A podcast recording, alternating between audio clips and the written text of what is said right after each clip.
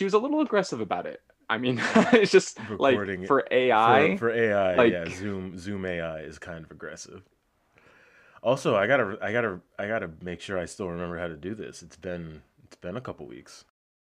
Intro or editing? Uh, yes. And there's, and our there's B-roll. the B-roll. Hello and welcome to Active Listeners with Mike and Shane. Each week we interview guests about their goals and expectations as artists, their artistic expression, and the all-around nature of the artist's lifestyle. Whoa, whoa, whoa. Is there a de facto artist lifestyle? Well, that's one of the things we try to uncover. Performers, visual artists, and musicians, Mike and I would like to talk to you about what you do, why you do it, and what that art means for your community. Please follow Active Listeners on Facebook or the Twitters and join in on the conversation. Peace. Hello and welcome to Active Listeners Podcast. I am Mike. And I'm Shane. And this week we are going to talk with filmmaker Jay Leonard. Jay is a filmmaker in the upstate New York area. Most recently, the, the writer and director of the film Middletown, that has been nominated and won several film festival awards. Yeah, not just the film itself, but some of the actors in the film have won some independent awards as well, which is fantastic. Absolutely. Uh, one of our good friends, Susanna Bourne, an actor, was nominated for Best Leading Actress, and we're really excited to talk to Jay today. I know personally I'm very well fitted to talk about film because I've seen, like, probably twenty movies, you know? I think the only people that are actually fit to talk about films are people that make them, you know, or the uh, the people that review them. Being a cinephile is rarer, I feel like, these days. Cinephile, I like that. Makes me feel a little dirty, actually. I actually auditioned for Jay. I think we both have. You know, way back when we did Woodstock. We did. We did do Woodstock. I actually am very interested in, in doing film.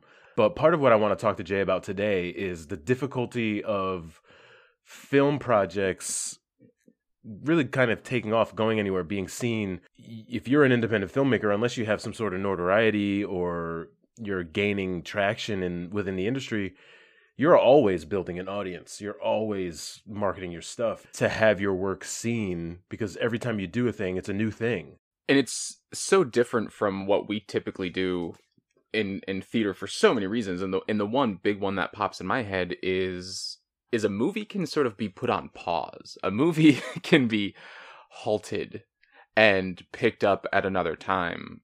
You know, you can get part of a movie done and it never really finishes. That doesn't typically happen with theater. It usually, you have commitments and places that you need to be in front of an audience, and come hell or high water, that show's going up. That doesn't really seem to be the case with movies as much. Just like anything else, um, I would imagine most most films with any sort of budget at least see the light of day. But that's going to also be something that we talked to Jay about, because we, neither Shane or I, regardless of how much film ex- experience we have, have any experience making a film, being responsible for that film's completion. Yeah, I vigorously shook my head now. I know you could all tell that. You could hear you could hear his brain rattling around in there. I'm still stuck on cinephile. I'm sorry, Mike. You just... You've never heard of the, the word cinephile before?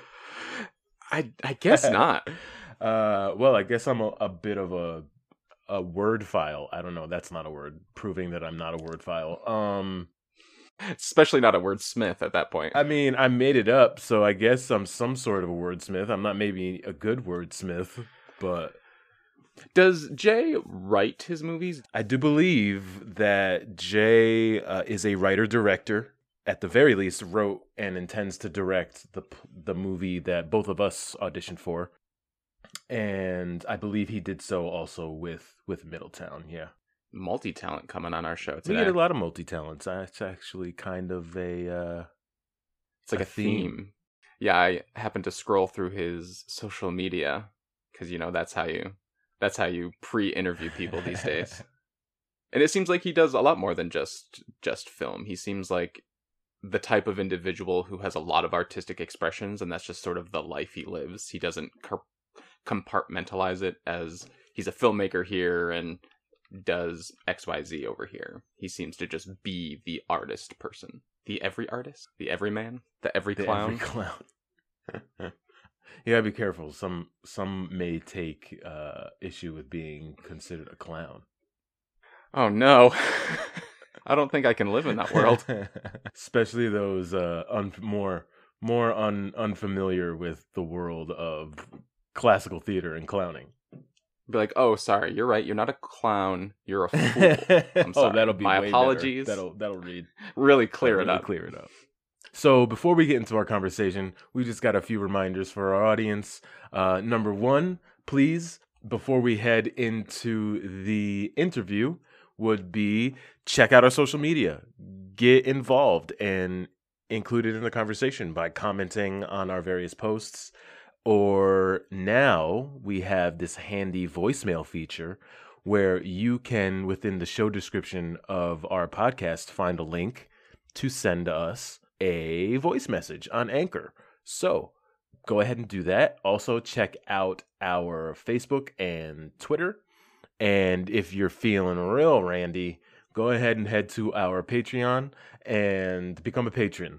What what what can we accomplish uh, if folks decide to become our patrons, Shane? I mean, that's an easy one. I mean, we already have a lot of extra content that we are just waiting to release to the world. Uh, we're going to be doing some A M As.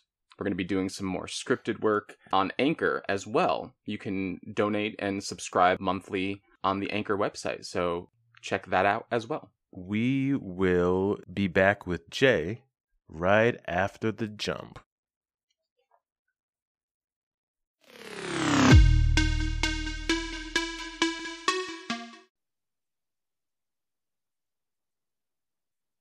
So here we are with Jay Leonard. Uh, Jay is a filmmaker, a writer, uh, and a director. Jay, how are you? Thank you for being on the show. Hey, Mike and Shane, thank you for having me. Of course, of course. So we brought you on to talk a little bit about your your work and um, its importance in your life and, and your creative your creative endeavors. So go ahead and introduce yourself to the audience. Tell us a little bit about your work and a fun fact uh, about yourself. All right. Like you said, uh, I am Jay Leonard, um, and uh, yeah, I guess I'm a filmmaker in the, in the area that makes uh, no budget, low budget, kind of punk rock indie movies. And uh, if I see someone even as much as holding a peach, I will vomit. Okay. So those are my, that's my fun. All right. So no peaches in your movies is what you're saying. Nectarines. What about nectarines? Yes. Nectarines. I'm a, I'm a thousand percent on board with. I'm way down with a nectarine, but a peach. Is it the fuzz? I know this is off topic, the but fuzz, man, it's the fuzz. It's the fuzz. I can't even begin to explain to you how much it's the fuzz. It's the fuzz. It's the fuzz. And then as soon as you break the thin veneer of the fuzz, it's a totally different texture. That's juicy and glorious, but it's that, it's that weird leathery exterior in the hair that I just can't. Your brain, your brain. Look, I respect it. I have fuzziness around be eating a plant. It's just not something at all. I just, I if I like, if I have that moment, if there's some kind of weird afterlife after this, and they're like, "All right, you get to do one thing," I just want to meet the first psycho who looked at that and was like, "Yeah, I could probably eat this." Just, I don't. I just don't understand. Look, I feel the same way about white chocolate minus the fuzz. So, I respect your complete distaste of. I appreciate that. All right. So no peaches, no no fresh peaches for Jay. No, canned peaches, peaches I'm into. Anyway, you could send those over to Trenchmouth Productions, care of. Uh, so uh, yeah, talk about your production company a little bit. You mentioned uh, zero, low, shoestring budget uh, filmmaking. So let's start with that. Um, what's it like being a no-budget filmmaker? Hard, sir. It's hard. I just, you know, I want, uh, I want money and and you know, drugs and and you know, scantily clad assistants, but I can't. It doesn't come at no dollars. just doesn't come that way. No, uh, it's it's uh, it's what I'm comfortable with, man, is is just making something for nothing. And it's more a necessity. It's like, you know, I feel like you can you can wait around. You can wait around with a great idea for the rest of your life and never make it. Um, or you can accept the fact that you're not one of the big guys and you're just going to make your movie uh, and with whatever resources you have. So I fall on that side. I think it's I think it's important to make it. I think like every movie we've made, we always come down to like one real hard moment where the choice is, it really boils down to like make a movie or don't make a movie. And I think you always have to choose to make the movie. So that's what we do. Yeah, I mean, you talk about working with what you already have. So I kind of wonder what you came into a lot of this with, because, you know, we say no budget, but we really mean like low budget, because, you know, you need to buy the film and you need to buy, I, I honestly don't know, but, you know, I assume there are a number of things that you need to at least have or purchase over time to continue to be able to do this kind of work. Well, I mean, yeah, it's kind of an interesting thing. I, I think like this whole thing started, you know, twenty-seven hundred years ago uh, when I was, I was in my last semester of school, and I thought like, all right, this is probably the last chance I'm going to have to get a bunch of money at one time um, with a student loan. So I took out a student loan and I bought like the state-of-the-art camera at the time, right? And uh, and I bought. So that lasted about three months. It wasn't even three months. It was so bad. It was so. It was. It was like when you buy a new car and as soon as you drive it off the lot, it's useless. Like it's worth nothing. That is exactly it. So I bought a camera and I bought a mic and I bought all this stuff and I had no idea how to use it. And I just sort of taught myself over the next like four years. I was trying to make this movie I wrote, which was just horrible. Like if like Quentin Tarantino and Kevin Smith had a baby, like with that Guy Ritchie raised, that's what this movie was. It was just so bad. It was like, you know, dead bodies and guns and like, it was every, every bad movie you could imagine being made for no money. Like, like when you see like those movies made where it's like a bunch of sixteen year olds dressed like Russian gangsters shooting in their bar in their parents' basement. And they're like, you know, like it's, th- it was that level. Making bad. The sound effects yourself. Pow, pow. Yeah. P- yeah. Pow. Yeah. Right. Right. I can't do the machine gun. Can somebody do the machine gun? So, uh, yeah. So, I, so that's, that's kind of what, what, how it started, but like that stuff didn't roll into anything new. Um, I just sort of started from scratch every time. Uh, And and then it got to a point with like uh, Middletown, which was the last movie that we made. Um, we made it for nine hundred sixty-one dollars. And basically, it was just networking that was the most valuable piece of it. Like, it wasn't about the gear. It was about making, like building a community. And then those people brought their tools to the table and kind of put them in, kind of like Stone Soup. You know what I mean? Like, well, I have this mm-hmm. and I have this and I have this, and let's all make something together and let's make pretend and shit. Oh, sh- sorry. Can I? That is no, more than fine. Yeah, yeah you're we fine. aren't we aren't syndicated. Okay. okay. Cool. Cool. Cool. Cool. Well, fuck it then. Uh, so uh, yeah. So so that's what it became. So no, but so the budget ends up just becoming what it takes to feed people. So then you you know you had this this arc. This long journey from, you know, crappy basement bar, you know, film to award-winning festival film. Uh, yeah. Award-winning. Award yeah, yeah. You won uh, Best Feature, the Coney Island Film Festival twenty twenty. You won the Catskill. A lot of your actors yeah, won awards as well. That's absolutely. Pretty substantial. So talk about that. Like, what's it like now coming off a success and writing your next thing or, or filming your next thing? Yeah, how much pressure is on you to perform as well as uh, Middletown did? I know that we're going to throw a link in our description so people can watch a preview, um, but I don't know if there's any way to access the entire film if anyone is interested. You could talk about that as well. Well, there isn't yet, but there will be very soon. I'm actually uh, talking to somebody later about that. So hang in there on like I'm watching the whole the whole movie, but um, yeah, the, well, I'll shoot the link to the trailer and everything. Uh, pressure for the next one. You know, I hadn't considered it, Shane, until this very moment. So I appreciate that. You're welcome. um, I, dude, I don't feel any pressure. I, I make, I make like no budget dick joke movies. It's not like there's like the eyes of the world are on me going like, what else does he have to say? Like, I just, you know, that's, that's you know, a good, that's a good attitude to have. yeah, I have such a low self-opinion that I'm just like, yeah, it's more of the same shit, guys. I don't know what to tell you. But it also doesn't sound just what you're bringing to the table. It sounds like you're making a stone soup, you know? It sounds like yeah. a lot of these people are coming on board to be collaborators, not just performers.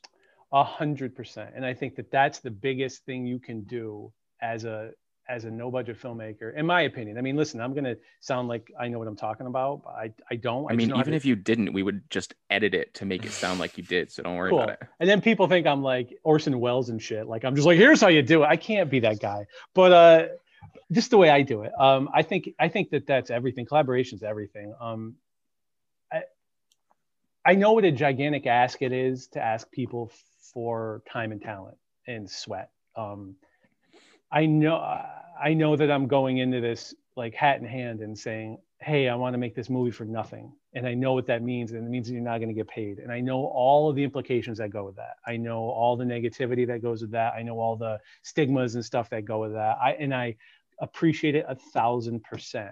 And that's why I begged so hard at the beginning, because I'm like, look, if I have, if I get a dollar, I'm going to give you some of that dollar. But where I can't pay you, I, I mean, you're a collaborator. Like, I'm not, I'm never going to be that guy who's just like giving line readings and stuff. You know, I try to give everybody the most, the best possible um, experience so that they feel fulfilled. So at the end of the day, it's not like, well, yeah, I made this movie and I busted my ass for eighteen days, you know, twelve hour, fourteen hour days. And he gave me five hundred bucks, which was, I guess, okay. That's not, I feel like maybe that's not as valuable as like, yeah, and I was able to do what I wanted to do. I felt like creatively fulfilled here. And I know he's not making any money either. So we're all, everything is good. Sure, sure. We're all on the same level field of being yeah, broke. Yeah. Exactly. Yeah. Exactly. I think that's and important. So it's a passion thing for you, right? Like uh, making films. What is it? What is it about filmmaking that is a draw for you that makes you, you know, go crazy? You know, pulling your hair out, trying to get actors and and crew to work for free. Like, what is it about this process that that has its hooks in you? Yeah. What oh, brings man. you back? You ever watch a movie where at the at the climax of it, you have like a physical reaction to it? Like, have you ever seen something when all of a sudden like your jaw tingles a little bit and you, the hair on the back of your neck stands up and you actually have to stop and like look around like, holy shit, that was a moment. I just felt something there that I didn't feel before. And it was just by watching these images flash in front, like on my face for ninety minutes. That is what does it. I mean, I have been so lucky in that I have found incredibly talented, um, selfless collaborators and got to create a couple of those moments for me just as a viewer. I don't ever want this to sound like I'm being like, I'm like to my own horn or anything, but just, just for me being a fan of their work as, as actors or as technicians, where there have been moments where I was like, oh my God, like I just, I, I was moved by that little moment, or I laughed at that because I forgot it was a joke because I wrote it a year ago or whatever. And just kind of being able to manufacture a moment and create this human um, interaction, I think is why I like it so much. Yeah, yeah, that, that there's a lot of parallels between all the performing artists and directors and producers that we've talked to. I think is just feeling the emotion, making someone feel something or feeling something yourself. Uh, that yeah. yeah, that that definitely rings true. Yeah, yeah, definitely. And it's also not something that's easy to do. You know, it, not only is it not easy, I'm not a film person. I'm very much a, a theater performer. Not to say that I wouldn't, pardon me, not to say that I wouldn't enjoy doing film, but it's just not an avenue I've sort of gone into before. And so I, I don't know, I just, the way you have to capture things on film to get that kind of reaction from your audience must be so complex, like between lighting and, and different camera angles and making sure that song swells at the right time. You know what I mean? Yeah. Um, where in theater, you sort of just, you make sure it all happens relatively at the same time, and the audience is like, "Yeah, yeah." But I, I think in that in that way of thought, like, you, I think that theater is so much harder because of that exact situation. You, you're doing it live on the day. Whereas if I choose to, I can fake, I can, I can like sort of trick you into feeling something by holding on to a shot or holding on to someone's reaction and kind of making you realize that you're invested in this person as well now. And there's all these like little kind of subtle things that I can do, that I can spend however much time I want to on. Whereas you have rehearsal and then you have show day. Sure. And then that's it, you know? That's that's crazy to me. That's like Evel Knievel stuff, man. I don't yeah, know. I think uh, as a as as being part of both of those processes, uh, it's it never feels different. You know, like the only difference is that when I'm on stage, I know right in the then and the there if I have the audience. I know right then, you know, if I'm like, you know, if, if, if you can read an audience, if you have that skill, if you have the awareness in the moment to do it, you, you have a moment, you have moments where you're like, oh, okay. Yeah. They're totally, you know, like they're not even shifting in their seat, but like, yeah, I guess I've never even considered that when you're on a film set, you're completely reliant on the director to just be telling you if you're giving him what he wants. And then after that, my job. So I guess maybe as an actor, film is easier. Cause like, cause after, after yeah. I don't care about anybody else but the director. He's there to tell me I'm doing a good job or not doing a good job. The director is your, yeah. The director is also your audience yeah. in that moment. And then, then, then there's this extra layer to it where, you know, we've been lucky enough to show our, our movies at, you know, we we we get a, a black box theater and we and we've been we premiere them and have a good time, go to the bar afterwards and get shit faced. But there's this moment where like where you have that instant gratification and you know if the audience is with you or not because they're not shifting or whatever. There's that for me as well. Except for now, it's not just the audience; it's everybody that's involved in it, and like I'm shouldering all of it. So that's the worst moment. And I'm really bad with quiet. Like, uh, I love I love a joke because I'm, uh, you know, instant mm-hmm. reaction, right? Mm-hmm. It's like, it's funny. I just made people laugh. Oh, I forgot that was funny. Ha ha. But when it gets heavy and nobody's moving, it's like that quiet. And you're like, oh, shit, I lost them. I lost them. Why would I do this? This is so hokey. Why would I do this? Oh, my God. They think I'm so soft. I'm a soft boy. And I want to get up and be like, that's right. I did this. I'm so sad. And uh, it's it's the worst, man. Um, and sometimes that's when you that's when you have them the most, you know? Exactly. When, when they're not moving, when they're so, like you said, images flashing on their face for ninety minutes, you know, there are some points in that where if you freeze their emotional state, you got them thinking.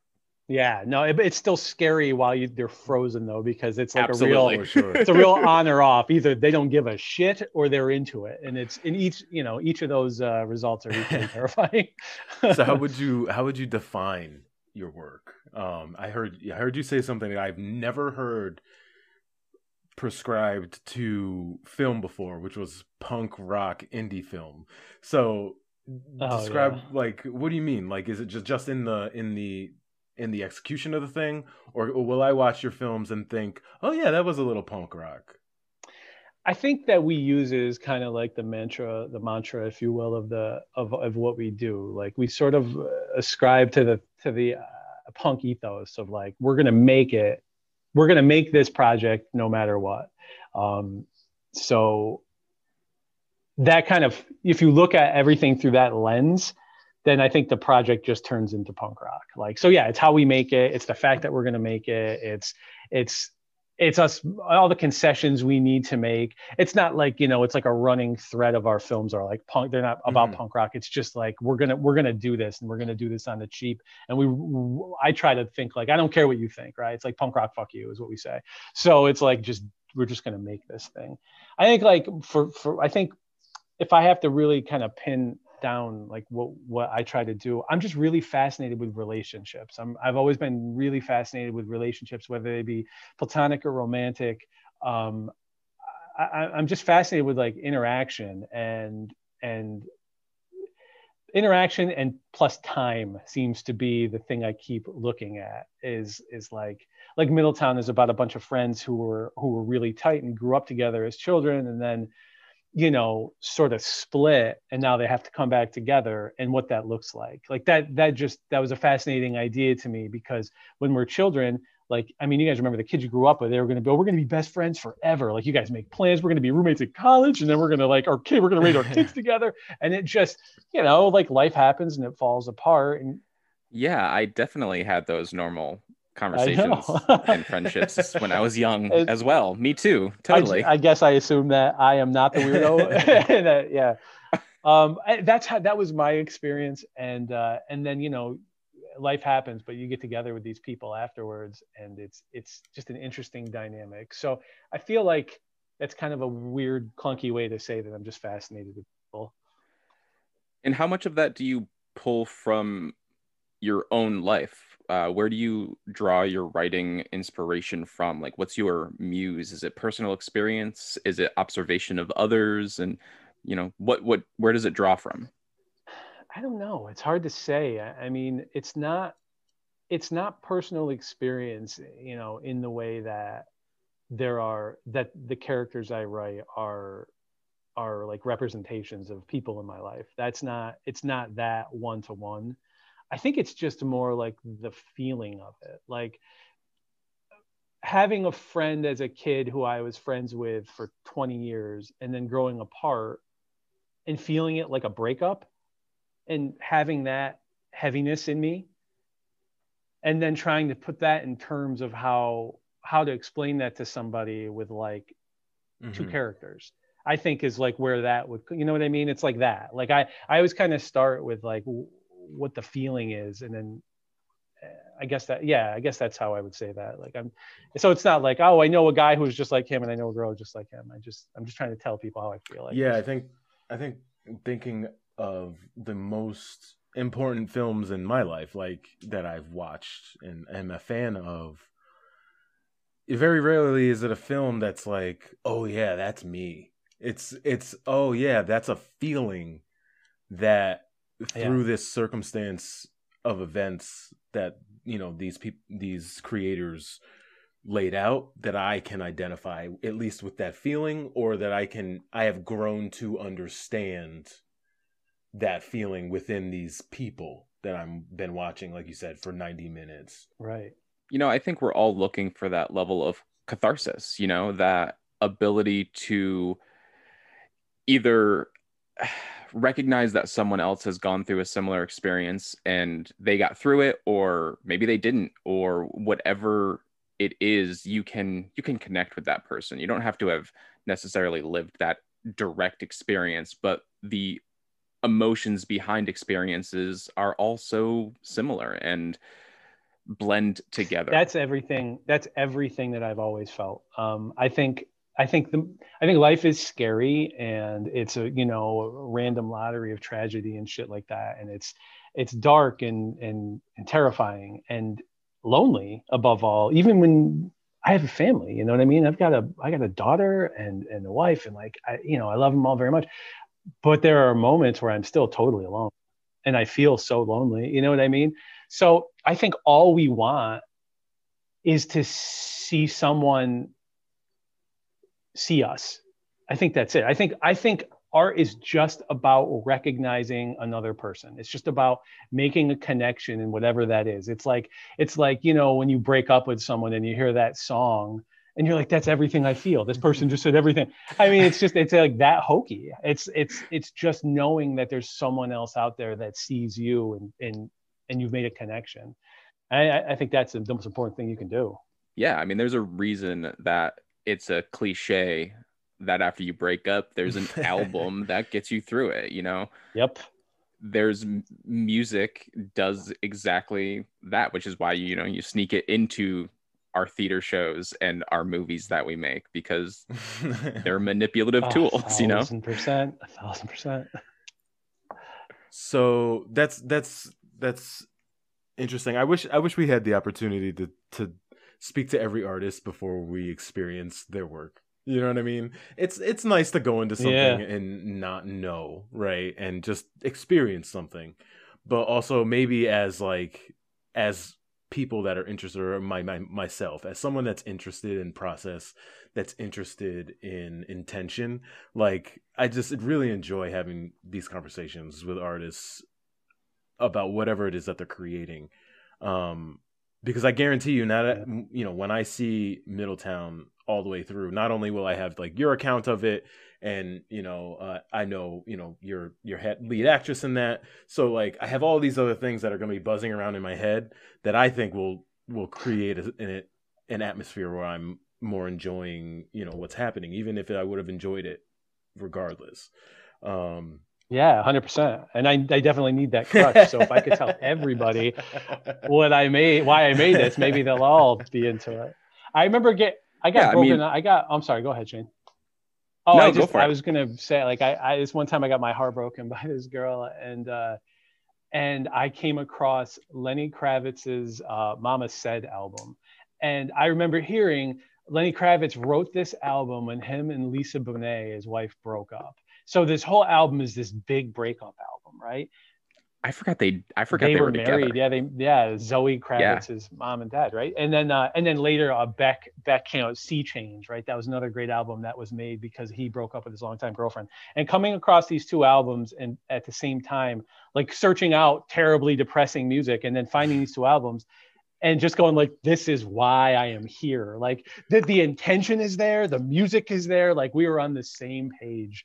Uh, and it got me through. Well, our, we could say it got me through. I don't know. I don't know if I was worse for wear, just listening to sad music. I mean, aren't we all just right. always getting through every moment? Come on, deep man. I, you didn't think you I didn't. Write think I am writing it down. You think you were gonna? Aren't we all just? So yeah, absolutely. Uh, go ahead. Go ahead.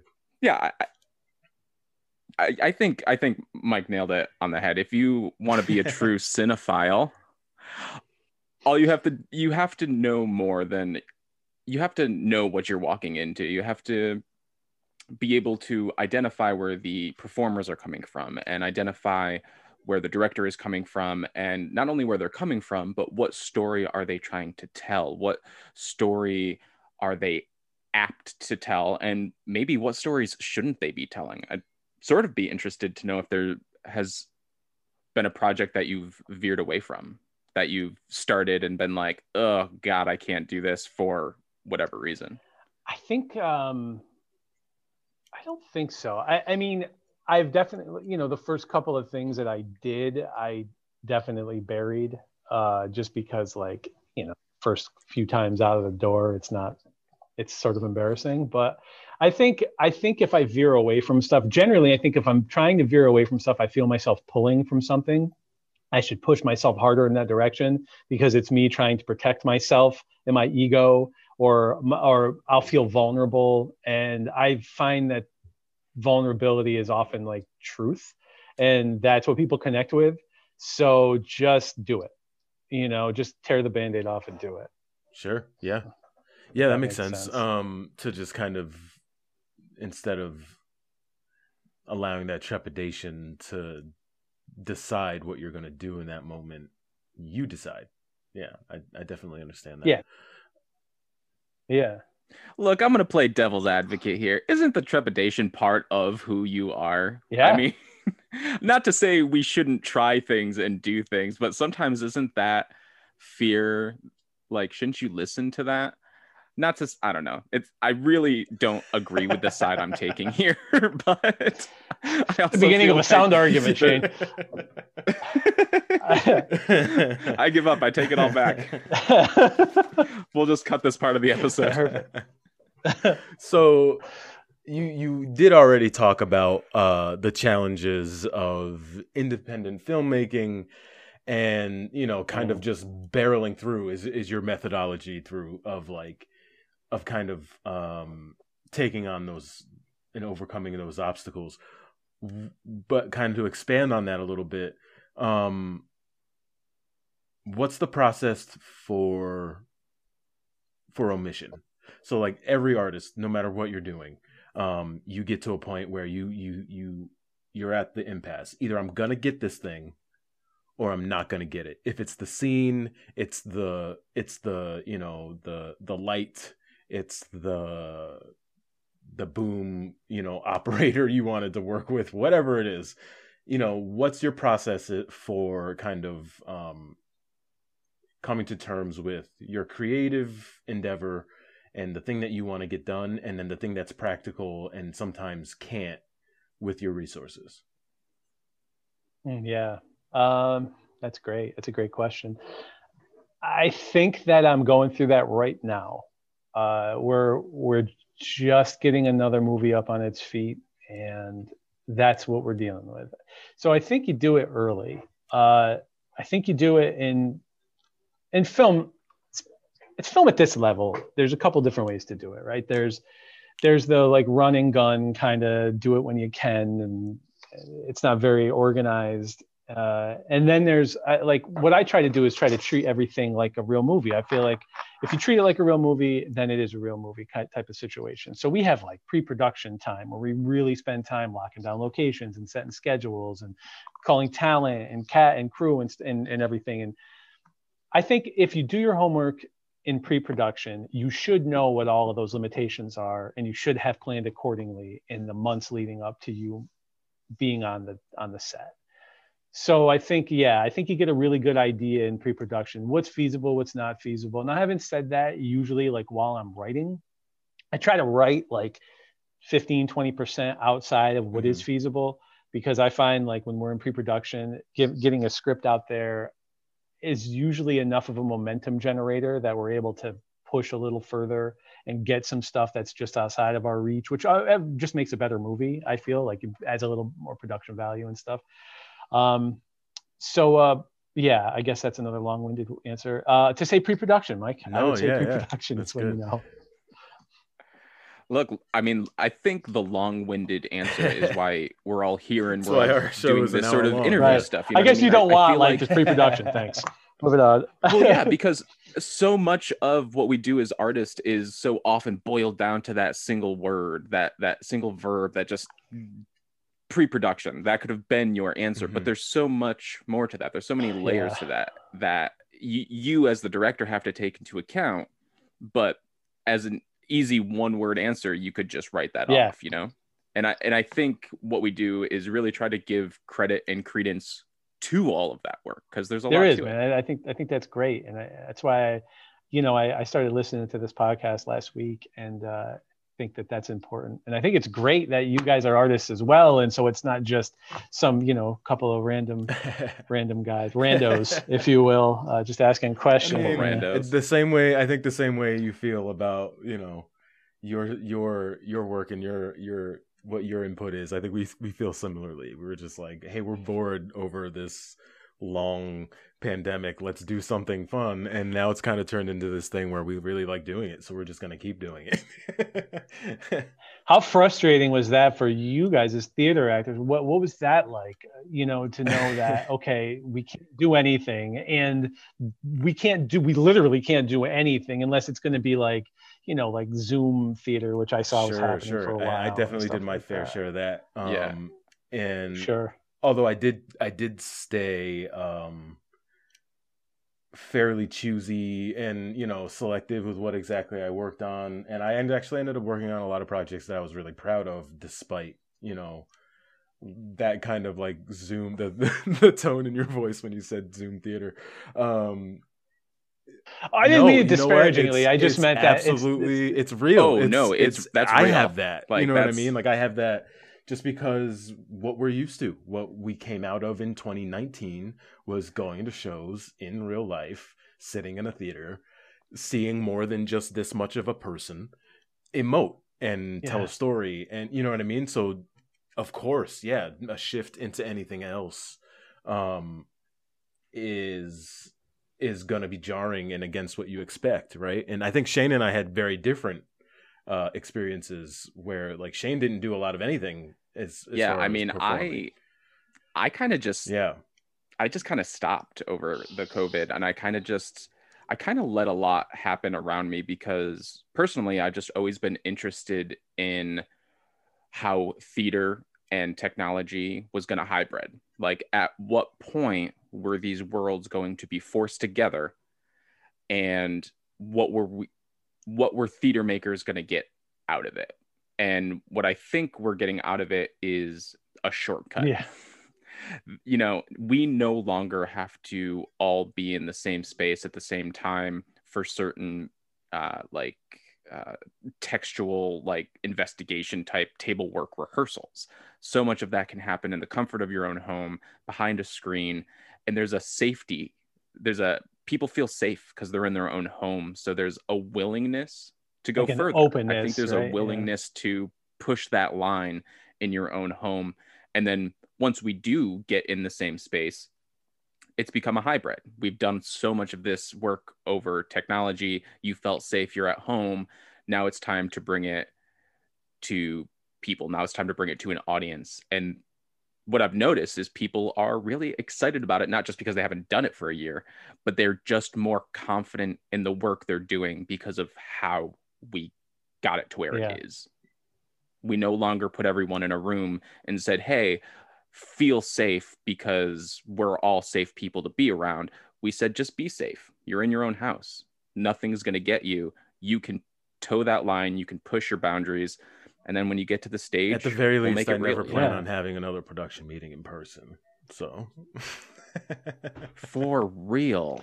Yeah, it's a, it's a testament to the artist spirit, right? That that uh, we've like found a way. Yeah.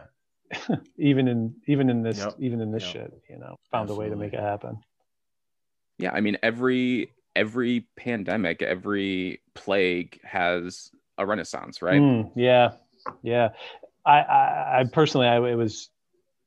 I don't think I've ever felt so helpless.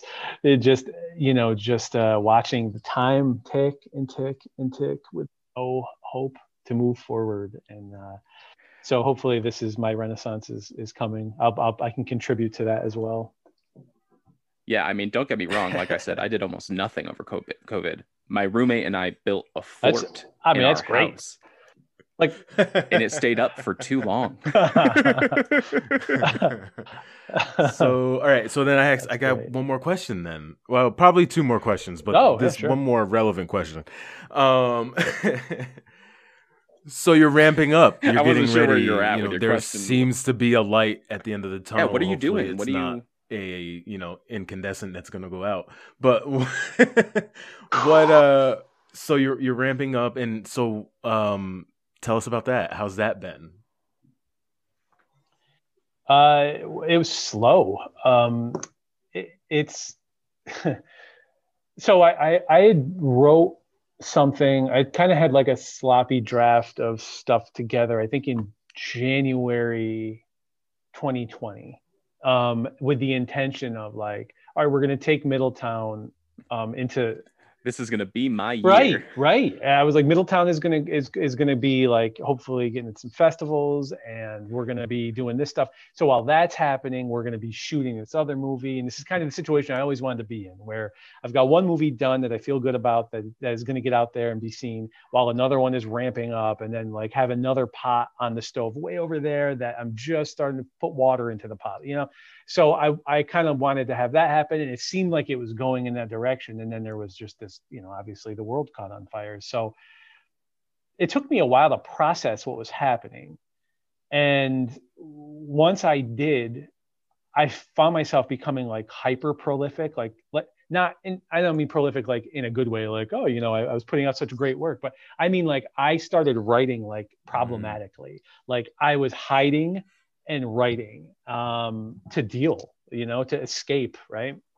So coping mechanism. Yeah. Yeah. Right? So I wrote, so I finished, I finished this script uh, that we're, that we're going into now, but as soon as I finished like a passable draft, I started getting it out there, and, and I was hyper intense, like, let's go, let's get everything in line. Cause as soon as this fucker, bro- I'm sorry, as soon as this thing breaks, like, we're going to do this, like, we're going to do this as soon as we can. And, uh, and then mm-hmm. we just couldn't. So I've spent all of these months just watching the clock and watching the reports and watching Fauci and, and refreshing my, you know, my numbers feed on Twitter, going like, all right, well, zero point five nine percent seems pretty safe, and I'm vaccinated, and everybody, you know, like just trying to get us to a spot. So uh, it's yeah. been really hard. And then, you know, with movies like this, I'm not paying a diner to stay closed for a day so we can go in there and shoot ten pages. We're going to be working on off hours. So they want to know exactly what day that's going to be. And they want to know exactly what hour that's going to be. And that's hard to say when people are dying of the plague. You know, I, I, I don't know the answers to these things. I don't know when the, when it's going to be. And we have to play it by ear. So you lose talent, you lose locations, and you have to find new talent, new locations. And so it's been really challenging from my point of view to just uh, to have everything lined up so far in advance. Uh, but, you know, we're in a, thankfully, we're in a place now where um, the numbers are all looking good. Everybody's vaccinated. Like we're starting, I'm starting to feel like the emergence of it. It's, we can move forward. And, uh, and I think we're going to start shooting in July, which still seems like an eternity away, but it's like it's like four hours from now, I think.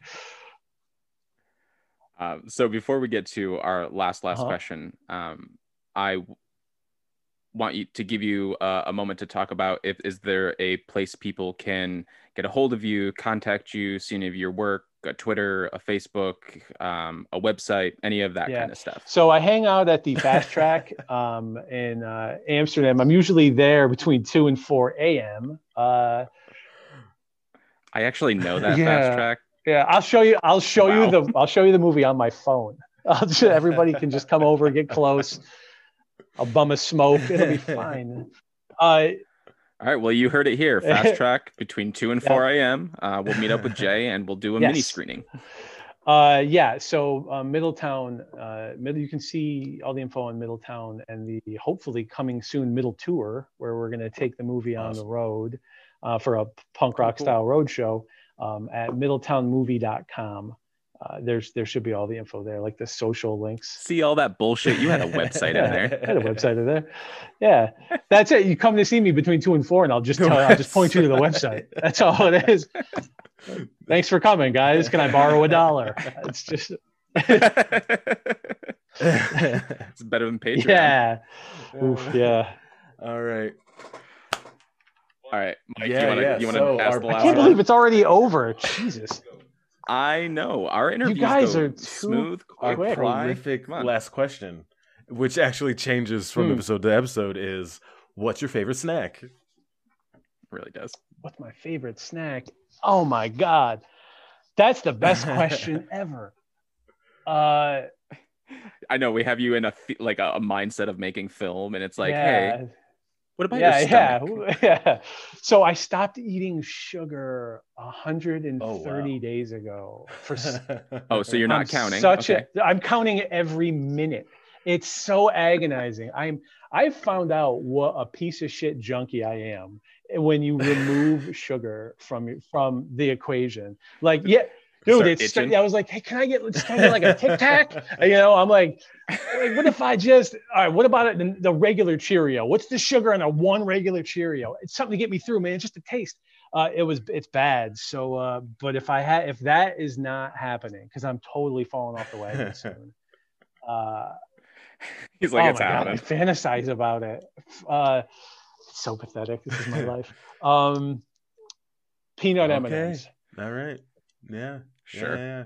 Good call. Good yeah. call. Because I can convince myself that that's, there's something that's a little, that's a little bit healthy, like protein. That. Yeah, yeah, protein. Yeah. yeah, you get that legume, so that good protein, protein in there. Mm-hmm. It's fine. And it's surrounded by six pounds of chocolate, and I also need the big bag because I'm not. What am I? Do you want to know how crazy I? Look at this. Look at this. This is in my desk drawer, just waiting for me. This has been sitting here the, since the Halloween. Peanut, the mini and every day. Bag. Yeah. Every day I come into this room and I open this drawer and I look at you and I'm not, I'm like, not today, Satan. And I got to throw it back in the drawer and shut it. Be careful. Yeah. Uh-huh. That's a gateway. Uh-huh. I know. Just a taste. The, the That's going to lead to the regular bag and then the, Whoa, and then I'm going to, no. and then the Halloween then, size. Yep. Halloween. That would be dancing outside Fast Track at two a.m. going, can you hook me up, man? Yeah, I know. Uh, well, well, thank that's, you for for uh, venturing so close to the brink in order to share share that little bit about yourself. And we we hope that you you know you continue with all of this self-control and willpower, because I stopped drinking oh, during the man. pandemic, which was the oh. biggest mistake I can. It wasn't like I didn't put in my, it's not like I didn't put in my work during the first half of the pandemic. Like I really put in some work. Uh, I think the last day, the last day, like the liquor store that I would go to was open. I had a conversation with the clerk. I came up, I had like a box of stuff, and she was like, "Oh, you know, you're going into the hole." And I said, "If I, if we're going, if we're going in, I'm coming out yellow." I marked my words. Uh, so I gave it my all, but uh, yeah, so it's all about control. Hey now. man, we're all about self-betterment. That's that's good. All right, that's Jay. All right, all right. Uh, so do us a favor. Um, when your next film comes out, uh, come back on the show, talk about it, and let us know what you have on that back burner for for the and next. I would one. be so happy to, and I'm so I, I'm honored to be on, and I really appreciate you guys uh, inviting me on. It's it's been awesome. Keep doing this, please, because I I mean I'm selfish and I just I enjoy it. So just if if nothing else, please just do it for me. All right, I need you this. heard it. Just for Jay, we got to keep I going. I think we can handle so that. You'll thank he, you. He's saved the show. So. thank you thank you I know this was going to be the last Not one but if you if you want us to I need going. This sounds good. Hey, I appreciate it. Feels you good guys. It feels good to hear that, so thank you. Thank you so much. Thank you, Jay, so much for coming on the A L pod. We appreciate it. We can't wait to have you on again. And that's going to bring us to audience participation for this week. Mike, do you have audience participation for this week? I do. I uh, knew you would. You're always on top of your I game mean, like that. I try. I try so hard. Uh, this week's audience participation is... What's your favorite movie? Why is it your favorite movie? Is it a type of movie you like to watch by yourself? Or would you rather watch it and share it with someone else? Is it a happy movie or a sad movie? Or is it a guilty pleasure movie? Is it a movie that you don't... tell people that it's your favorite movie, but deep down it's your favorite movie? Like anything by Zack Snyder, basically. Well, is shots a guilty fired pleasure movie for me. And when you want to shoot those shots at Zack Snyder, where are you going to do that at, Mike? You're going to shoot those shots at a place where he will never see them, on our Facebook at w w w dot facebook dot com slash active listeners podcast, or be a little more careful on our Twitter, because he is subscribed to our Twitter channel, and that is at actlistpod. So less careful and join in the conversation. Peace.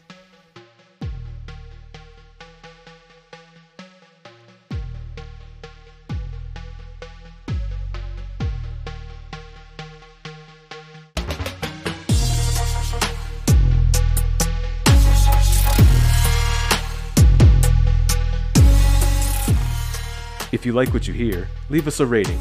And if you really like what you hear and you want to support the show, go to patreon.com slash active listeners pod and become a patron.